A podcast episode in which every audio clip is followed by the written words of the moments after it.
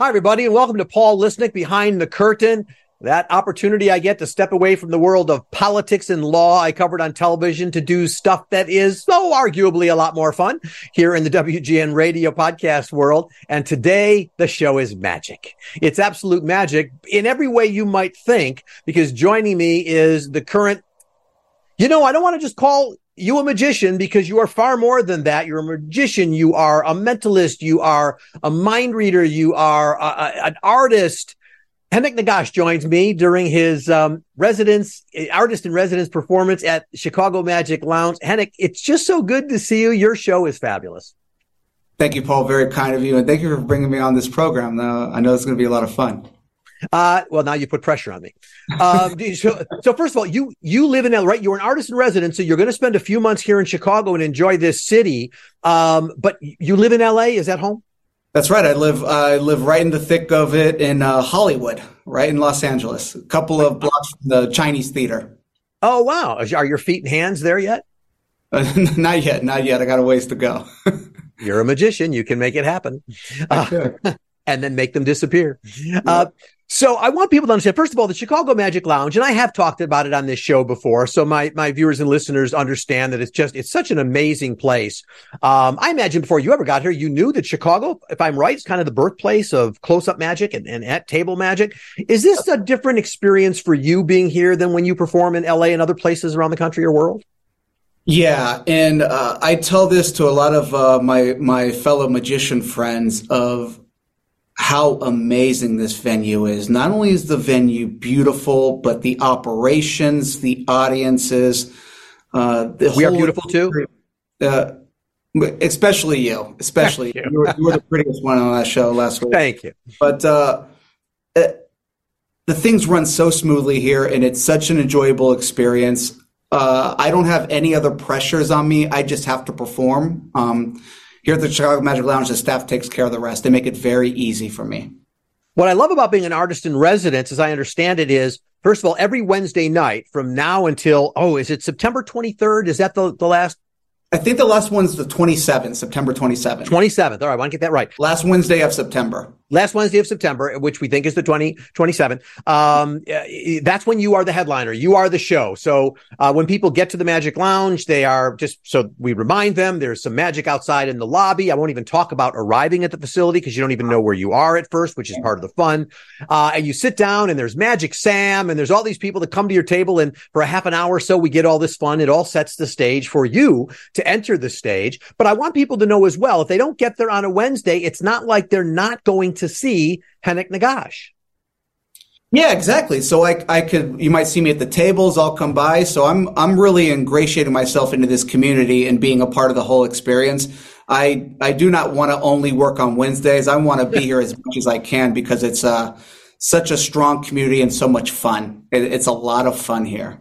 There's also special performances that go on in what's known as the 654 Club. There's a reason it's called the 654 Club. We dealt yep. with that on one of my very first Chicago uh, Magic Lounge interviews with Joey and uh, and others. But but let me ask you, what is it? Uh, this and you do perform in the 654 Club as well. I don't know if you've done it yet, but haven't done it yet. Um, so far, I've only been on, on the stage, and not just Wednesday nights. I've done the Thursday through Sunday. Um, ah, okay. Space. Yeah. Okay. So people have to go to the website to see whether you're going to be there, be there that night. Here's the tough part about doing an interview with, with you. And I, I don't even like the word, I guess, do we use the word magic? I feel like illusion is a, is a better word. Magic, magic is fine. I don't, I'm okay. not too about that stuff. Okay, I guess it's because I try and I don't use the word tricks. So I don't think what you do it, it, it doesn't it's not tricks. Um, it, it, may be an illusion, and, and, so what I'd like to do is walk through each of your illusions and have you tell me how you do them. Um, okay. because because it, no, here's the difficult thing, Henok, which is when you're talking about this, I don't want to give away your act. I mean, I can say you did this and then you did this and that was just amazing, but that's what you want people to see. So let's talk about your overall approach, which is you are not this distant figure who comes on stage and who, who we could be watching a movie screen. You need us. You need the audience to do what you're doing. That is 100% correct. Uh, when I first got in Magic, I, I, noticed a lot of what you were describing. Um, and it, it, I just didn't like it as much. I do like, hey, you're going to be a part of this show too. I'm not going to make fun of you. I'm not going to be embarrassed. Uh, I'm not going to embarrass you. But we're going on this journey together and uh, we're going to be a community here and we're getting to the finish line together. So you do become part of the show um, in, in the best possible way.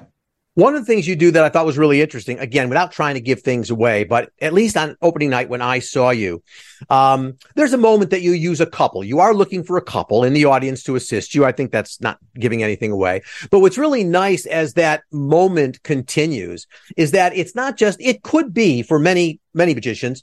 Um, it's just a moment of humor. It could just be, could be funny. And we do this. And as you say, we make fun of you and all. That's not what you're doing. In fact, and you're, you're assisted maybe by the underlying music that goes on, but you mm-hmm. actually create what is more of a tender moment that has a really fabulous conclusion to it. Yeah, thank you. Um, one of the things you probably don't know about me is I have uh, a background in social work. I did that for a couple of ah. decades. So part of that skill set is I developed the ability to empathize and also be able to listen to people's stories. Um, and I do feel it is important uh, to let people tell their story. And by telling that story, they get to internally reflect on it and maybe they they get something out of it that they weren't quite expecting. So for for that couple that does join me, it, it is more than just a trick, um, and that was the goal when creating that piece. Uh, one of does it? I love having you in this moment because I can ask you these kinds of questions. Does it always work, or do you sometimes get a couple maybe with a story that you, it's more challenging? Like I don't, I you know where you've got to go with it. Are there ever times you're like I'm I, I don't know how to get there?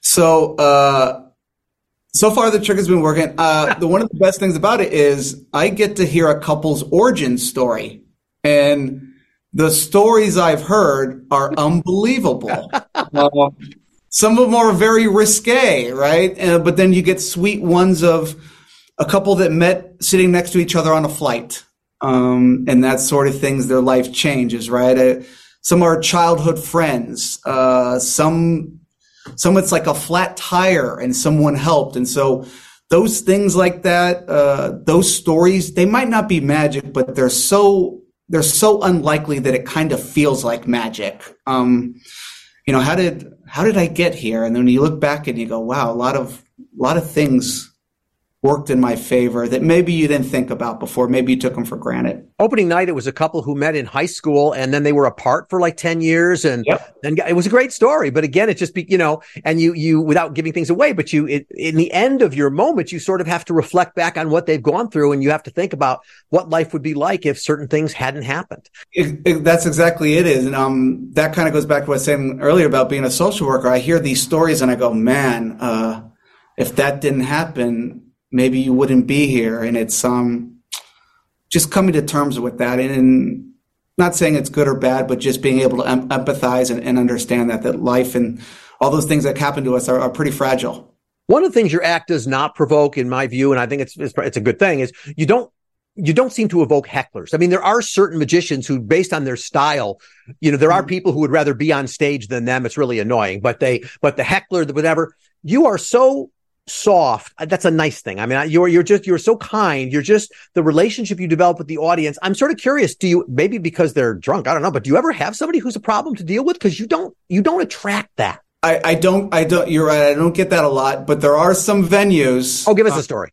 uh, well, to I, I work sometimes in the South in the Nashville area, and then I also work late night at the Magic Castle, and so uh, I notice the audiences in Chicago are a lot more mature. Um, in LA, you'll get a, a young influencer. Um, oh. They've had way too many to drink. They've been drinking since 2 p.m.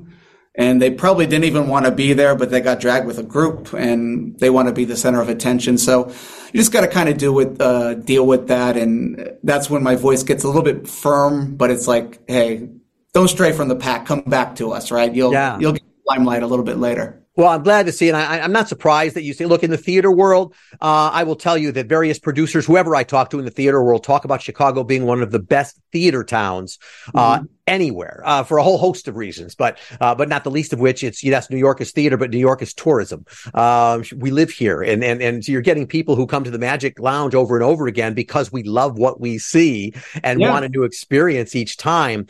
Um, you, uh, what I also love is sort of the mind you talk about working with younger versus maybe not so young people, and yet you do a bit again, I'm not going to give anything away. So I just say something, you take it as you wish to, but there's right. a bit that let's just call it that relates to Tinder which would be a young person's kind of approach. I won't say what you do, but mm. that is obvious. And you could do that in many, many different ways. Um, but you do it in a way that I think you get a lot of people in today's day and age relate to what you're saying because you happen to say, let's put this in the Tinder world. Uh huh. Yeah. So, uh, I was living overseas for a while. When I came back, I was gone for about three years and technology has changed and the thought of these like online dating apps on your phone just i thought it was so funny. Um, and i saw these young people using it and it just cracked me up. And so i always think of like hey whatever presentations i, I use how how does it affect me? Is it current in today's age? And then having fun with that and some of the background about what happens in that routine i won't spoil but there is that thing of like, hey, you you got to choose one, and this is the one you're to get. And um, there's there's a nice surprise at the end for the audience that goes on this analog Tinder journey with me. Yeah, exactly. And by the way, I have to say, uh, this is sort of a side point, but we enjoy the show partly also because I have to say the food and the drink, and I don't know if you eat or drink much when you're there. It's uh-huh. really good. Those little filet sandwiches and stuff are really good. Yeah, I, I, I unfortunately drink more than I eat. Uh, but but yeah, I've I've had nibbled on some things and it's very good. Yeah, everything. It's just a nice evening out here. Yeah, it really is. You also do this routine that involves what you call the friend zone. Again, not going to give anything away, but just such a great way. I, you just find people in the audience because, you know, it's one thing when you say, I need a couple. I need people who, you know, those, but when you talk about the friend zone, you're just, it's, you're hitting everybody. Everybody relates.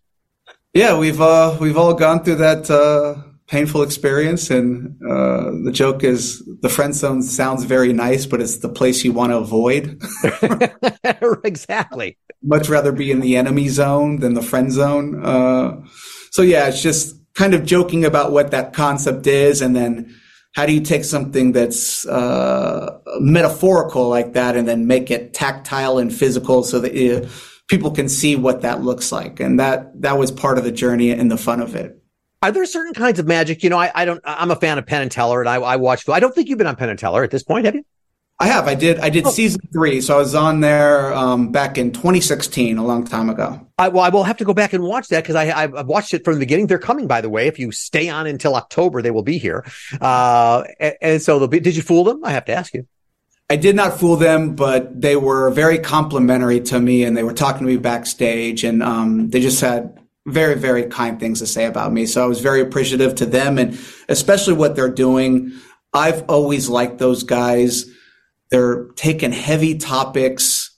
They're making them interesting. So it's not just a magic show. It's a point of view. And that's what I like the most in an artist. It's, you're going to reveal something to me about yourself. And whether I like it or not, at least you're being authentic with me. And I, I've always liked that.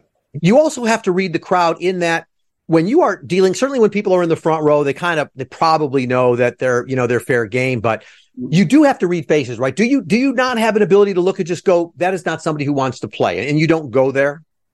Yeah, and what I do is before the show, I'm kind of just looking at the audience and I'm just saying, you know, who seems like they're comfortable to be there? and is willing to have a good time and who it maybe didn't want to be there, but they're dragged on a date with a group of friends and they're a little bit more guarded and, uh, right. So I, I'm just kind of looking for those body language cues.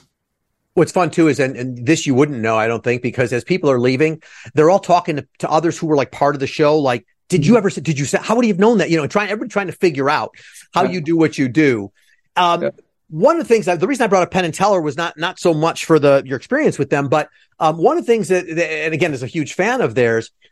Penn always says he he's no fan of mind reading. He doesn't like those acts, and yet they have mind reading acts on the show, and you'll never see Penn say, "I hate that stuff." He will always find a way to make that person feel like they did the one version of mind reading he likes, you know, and they do it. They do it well. Um, do you too? There are certain things. Now, I've seen a couple of things. One thing I have in mind in particular that involves a letter, which I've seen another performer do. You do it in your own way and you do it in a different way. But is that part of what you do? Do you sort of say, yes, this is this great illusion or, or thing I'm going to do?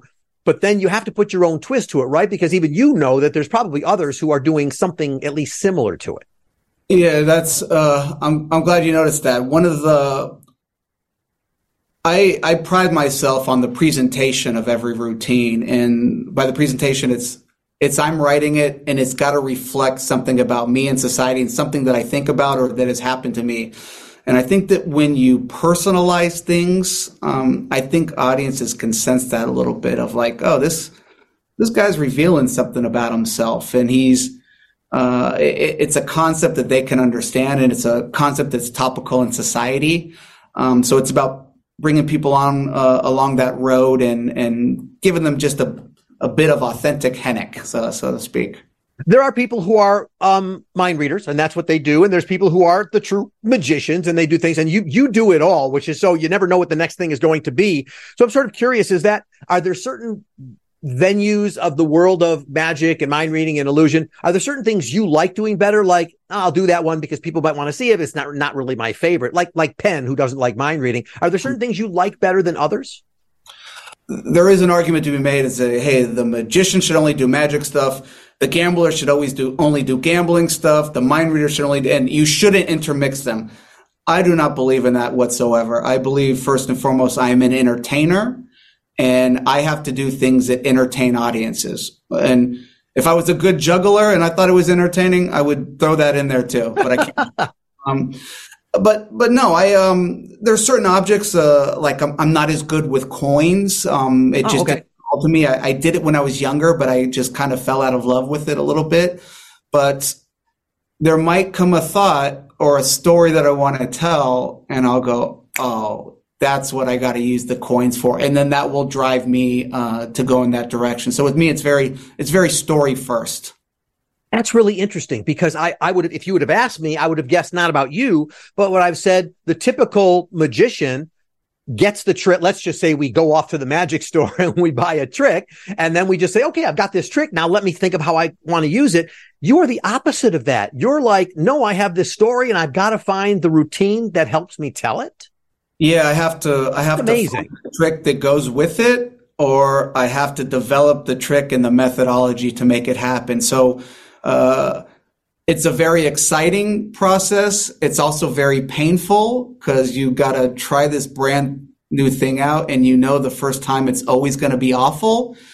And then after that first time, you have to muster the courage to do it again and again and again, and then after uh, several reps, it begins to mold into something, um, and that's that's the joyous piece. That's like, oh, it's it's like your little baby. You know, if if if you and I were the closest of friends, and we may be by the time this interview is over, I would be one of those people who, again, I have this this the the the letter. When I just say the letter, do you know which one I, what I'm talking about? You you have the envelope. Yes. No, no, no, not the, no, I didn't get an envelope, by the way. Oh, you didn't get one? Oh. I didn't get one. So please let them know I'm owed an envelope there. Um, but here's the thing. You could just mail me an empty one because Mark Toland does the same. He does give an envelope out. Okay. And I, to this day, have it and won't open it. And, and Mark and I live near each other. So I'll run into him and I went, I still haven't opened it. He's like, oh, okay. okay. But I'm like, I want to know what's in it and I want to know what was in your envelope, but I probably wouldn't open it. But that's not what I'm talking about. no, I'm talking about a letter that you have an audience member read? Oh, yeah. Okay. Okay. That particular thing, I have seen it in my life before. Uh-huh. I can, for the life of me, not figure out in the world how that kind of thing is done. But I'm curious if you and I were the best of friends, or if you have a very close relation, is there anybody, your mom, your dad, is there anybody that you go, I'll tell you how I do it? Or is, is it off limits for a magician, an illusionist to ever tell anybody how they do something? No, uh, people have asked me about that, about several routines. I just say to them, I go, you're better off not knowing because as soon as you know, that mystery is gone, and then you're left with the feeling like, that's it. Uh, uh. I've always thought that. I've always thought if I knew how something was done, I'd end up going, "Is that all it was?" So that's that, that's yeah. So I, I just, I go, trust me, I'm going to make the decision for you. You'll be happier. You'll be happier not knowing. Um, uh, and I do talk about sort of those things growing up of how as soon as you found out the truth to some of those things you valued as a kid and you found out, I was like, oh man, I, you wanted it to be that cool magical thing. And when you know, then, then that feeling is gone. Right. And yeah. When I was not- a little kid, as a little kid, I bought the magic rings. Okay. And I'm not going to ruin it for people who don't know what that is, but the whole idea of, look, these are connected. Look, these are not. And you're uh-huh. right. When you find out what the magic is, you're going, oh, this sucks. yeah. Yeah. That's, and so I, I, I do feel magicians have this responsibility to, to keep secrets from people, not, not to withhold knowledge, but also to, to give them that feeling of uh, that wonderful feeling of mystery. It's like I'm I'm protecting this secret to entertain you and mystify you. And, and I hope you don't hate me too much because of it. I love it. So are your parents happy that this was the path you've chosen or did they want Henok to be Dr. Henok or something? No, my, uh, my mom, uh, has always been wonderful. And she goes, you know, you've, you've done so much to help people. If this brings you joy, just, just do it. Um, so she's always been like that. Um, so I, you know, I, I, I, did my best to help people, but magic, I, I, it's really enjoyable, and I, I think I am able to impact some people by doing it in a in a happy there, there, way. There's a magician in town. Maybe you know him or uh, Ricardo Rosenkranz, and he's known as the physician magician. Yeah. And so, in talking to Ricardo, he meant, I mean, he he is a doctor. He would, but he talked to me about how magic worked his way into dealing with his patients because he worked with pediatrics. So it, it's an it makes perfect sense. And I'm sort of curious. You were a social worker did those things ever live together? Were you already a magician and you worked it in, or did they just not belong together, or did magic come later? No, it uh, it separated. Um, but what happened is the skill sets have complemented each other. So, you know, in social work, there's a lot of problem solving that needs to get done, a lot of secret engineering. In magic, there's a lot of problem solving and secret engineering. Uh, in magic, you got to be able to meet people cold and gain their trust. In social work, new client walks through the door, you got to gain their trust. Um, and, and, so those things I found that the skill sets have, have helped me out. Uh, yeah, and again, it makes you such a, I think, just a such a smooth performer and all of that. Do magicians ever share with each other? Do you ever sit down with another magician, maybe at Magic Lounge or just somewhere else, and go, "Here, I've got a trick. I'll show you this. You show me yours," and you trade? Or are people are you proprietary over what you do? No, like uh, uh, pe- people do share here. Um, I'm I'm more interested in uh, not so much the trick, but it's like, hey, can, can you do you have a, a, word or something how I can transition this to make it a little bit tighter? Is what I'm saying is it clear? Is it am I hmm. blabbering too much? Is the audience falling asleep? Uh, so yeah, we we definitely help each other out and magicians have different focuses. Some are very like technical people, right? And, and that's what it is. Some are very creative and can uh, come up with these amazing effects and build them from the ground up. Some are a bit more humorous and joyful and performance based. And so there's so many different uh, types of magicians and you, you find your group and you chat and everyone's kind of on a, a similar journey, just maybe going down a slightly different path. Is that true? I'm picking up on something I heard you say at the beginning of that answer. Is that true in general? I have the, just from what the way you just said that, I have a feeling like the the magicians who are at the Chicago Magic Lounge, there is maybe even more of a family relationship that kind of develops. It, it's because you mentioned like when when I'm here. So is it just your life in general? I meet a magician on the street, sure, let's share. Or are you in an environment now which which fosters the teaching and the feeding and the and the comrade camaraderie? The best thing the Chicago Magic Lounge has going for, in my opinion, is the fostering of sense of community. So these magicians know each other. This place helps create opportunities. I know there's like the Tuesday showcase night where it's said to them, Hey, these shows, you're going to be developing material that's not ironed yet. So we're going to give you the opportunity to do that. There's the residence program I'm in where it's like, Hey, you're from out of town. Come and experience this city. Maybe you'll think about joining our group. Um, so that's, I, last night I was at a party and the whole staff from the Chicago Magic Lounge was there, right there for a birthday. So they all hang out together. They like each other. We eat together. So it's really nice to be a part of a community. Well, really, because when I'm at a place and all my TV colleagues are there, I'm like, what am I here for? I can see you all at work. Uh, so yeah. have you have you been to Chicago before? Is this your first venture in Chicago? No. So this is my fourth time here. The previous three times have been uh, working here in the month of February. Oh, so well, that answers that. It was very cold, but I liked it. Um, yeah, so uh, first time was February 2020, right before COVID, and then I came back in February 22, 23, and now I'm here for the summer, and uh, this weather is a lot better. Right. Well, oh, yes. And by the way, you could stay until November. I mean, people joke that Chicago has like a really short winter. The truth is, it just uh, summer. It just starts late. But the truth okay. is, the weather will stay nice here through November. Okay. Um, uh, but but I so I do. I whenever I have somebody who's kind of like you know this is not your home, so I kind of like to ask because I love this city. I grew up here. I grew up in the burbs, but I love love this city are there things that when you're you're here is the architectural boat ride the Lou Malnati's pizza what are the things that when you come back to chicago now you say i've just got to do this or i'm falling in love with this i need to bring friends and family out to visit for this so uh, you know part of the times in february i would go to people's homes and I, I wouldn't walk the streets too much. Walking a little bit just little restaurants and stuff like that. But this time i've been going around a bit more. I had the opportunity a few days ago to go to uh, Manny's Cafeteria in Deli. Oh yeah, famous. Uh, yeah, loved it. I loved how old it was.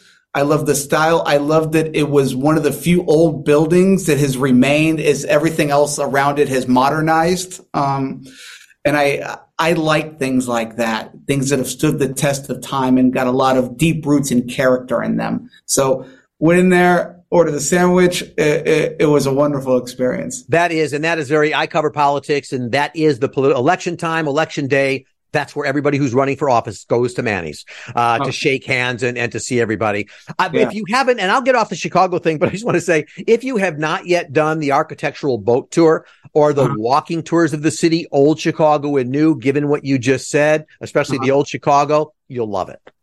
Well, I'm going to have uh, Joey, uh, who used to be a tour guide in the city. He's taking me out two Fridays, and he's going to show me around. So I'll, I'm sure I'll get a lot of that. All right. Ask him about the history. And I have a lot of uh, Chicago history memorabilia actually in my, my kind of live in a home. You, you can't see it because I'm in front of a green screen, but, but the reality is there's, there's lots of things from the Chicago Columbian Exposition and stuff that you'd, you'd love to see. So you'll oh. have to pop by. So yeah, I'm sort of curious. Yeah. We'll make Joey bring you over here. Um, what gives you inspiration for, I mean, are you, so you go to Manny's. Are you there and do you ever get inspiration to just go, this gives me an idea for something? Or while you're there, do you talk to people and all of a sudden you start doing something trick wise?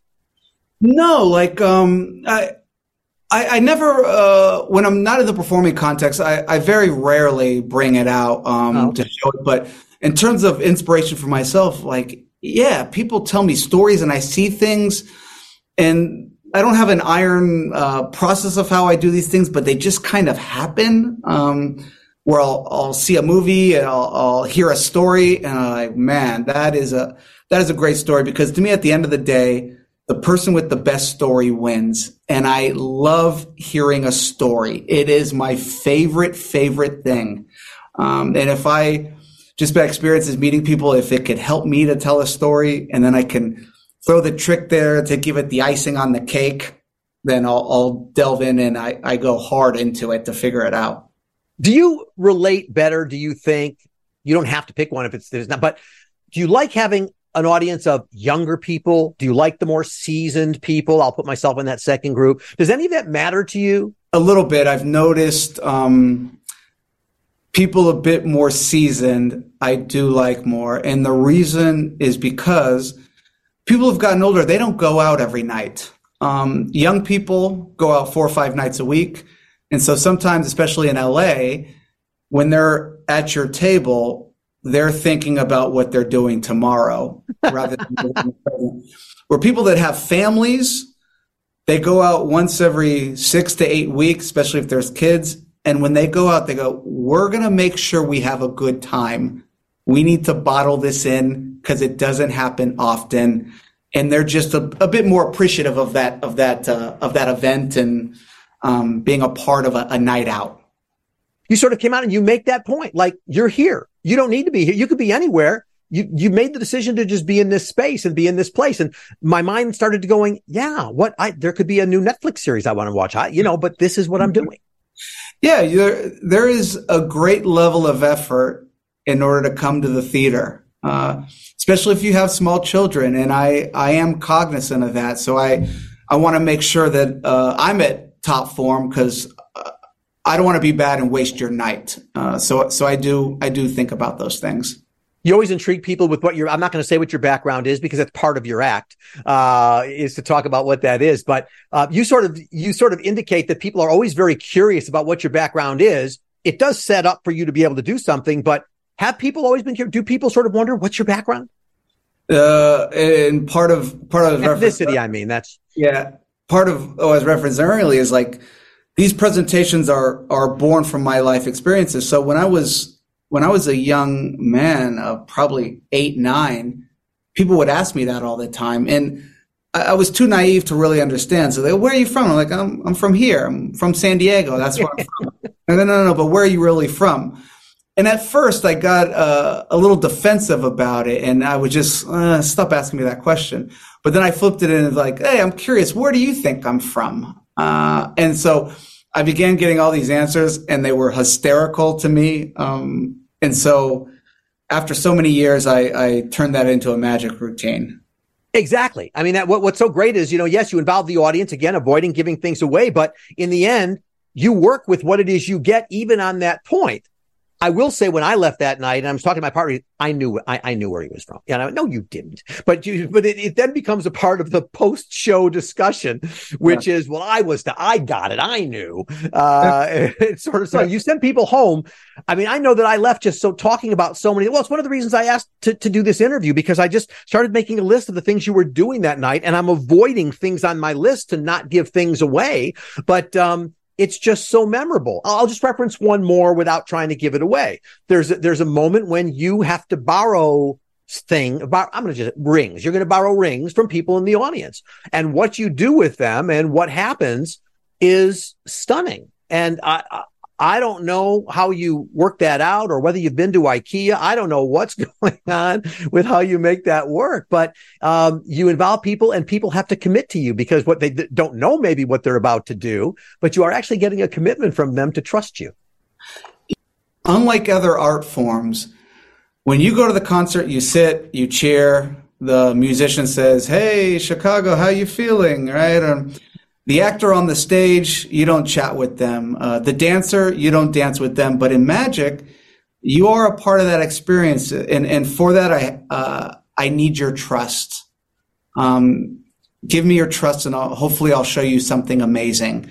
But there is that thing, there is that nervous thing of like, what is this guy gonna do? Because they've probably they've probably seen some YouTube videos um, of magic gone bad, and uh, I have just just trust me and let's go together, right? And by doing that, they've trusted, I've trusted them, and hopefully it makes it a more more enjoyable experience. Well, I think that that is one of the most amazing things because when you got you're you're not a familiar face to Chicago. You are now.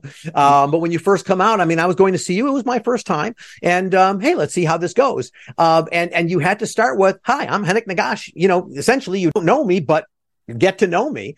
And by uh-huh. the end of the night, you just feel this want to go up and just give you a hug, give you a thank you, give you a, you know, you do have this thing where like, I feel you are a friend, uh, in the way you brought, in, and that is a talent, my friend. That just making that happen is a talent. I didn't walk out feeling as though I just saw some performer magician who I didn't know. I walked out feeling as though I just learned a lot about something and a lot about who you are, not just your background, whatever, but it's that social work thing. That is not a surprise to me. Thank you for saying that. Yeah, I, I, I do realize when we start, we don't know each other, and then hopefully over the course of a theatrical evening, it, it's a little bit like a date. You don't know everything about me, but you you know a little bit about me, and and hopefully we become friends, and, and something can come uh, after it and we've swiped right just to agree to show up and be there, I guess, right? So it starts there. That, that's a good callback, Paul. so you, you got to see Henok Negash. He is playing at the Chicago Magic Lounge at 5050 North Clark, 5050 North Clark. Um, when you get there, you may not realize you're there, but you are. Go see it. You'll understand why I just said that. And tickets are at chicagomagiclounge.com. It is one of Chicago's great treasures and, and crown jewels, I think, because, um, I've just learned so much about the profession and the art since it's opened several years ago and getting to see people like you just make it all worthwhile. As I said, I've recently done the Chicago Magic Lounge on the show, and I don't typically come and visit it again this soon because there's just such a list of things I want to talk about. But you were that good and you were that impressive and that warm, and I just wanted to have a chance to talk to you. So kind of you, Paul. Really appreciate it. And people can also check you out at henokentertainment.com, right? That is that is correct. That's where they, can find me. Um, same same name on Instagram as well. If uh, you're a social media crowd, right? All right, Henok Negash, thank you so much. Break legs every night at the Chicago Magic Lounge. Enjoy the city. All right. Thank you again, Paul. It was great, great being here.